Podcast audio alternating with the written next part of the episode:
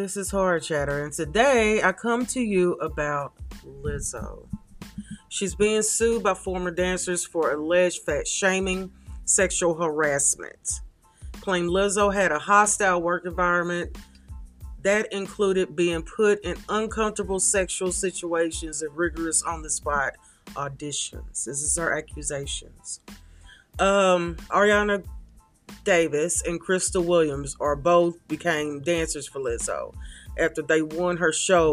Watch, watch out for the big girls. Okay, I do remember that show last year. I believe it was with um, Hulu, not Hulu. Well, I don't know. Amazon Prime, I think so. Noelle Rodriguez joined the ensemble later in the year. The three ladies were dancers for Lizzo during her tour. All three experienced different types of discrimination. Davis claims Lizzo and her dancers, Captain Shirlene Quigley, body shamed her and put her and told her she wasn't given all because she gained weight. Also alleged that Lizzo forced the dancers to go on a new clubs and engage with the exotic dancers, even if they didn't want to. Okay, these are serious freaking allegations. Like this is serious, y'all. This is freaking serious because what she's being accused of is exactly what she's not being represented as. You know, Lizzo pretty much in the spotlight has been a courageous force for bigger plus size models, so I don't get that.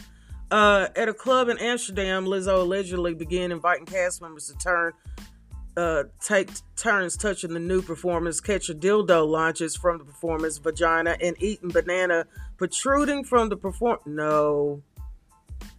Okay.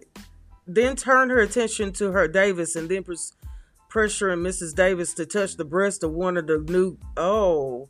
Lizzo allegedly grew irritated and began to pressure her to engage in what she did against her will claimed that they went for a lot of new bars.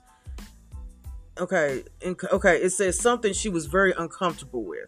So you get the gist of it. I'm not going to go that far into it, but I hope it's not true. I really do. Because I love Lizzo. She stands for everything good, everything beautiful, everything wonderful in music. I mean, ooh, I just want this to be a whole lie. Seriously. I mean, one, you get kind of worried, but when two come together and it's the same freaking story and they're in different, you know, rooms being questioned, then this is really concerning. And so I'll just be keeping an eye on this, but this is crazy. Not Lizzo, y'all. So until the next time, this is Horror Chatter. Thank you so much.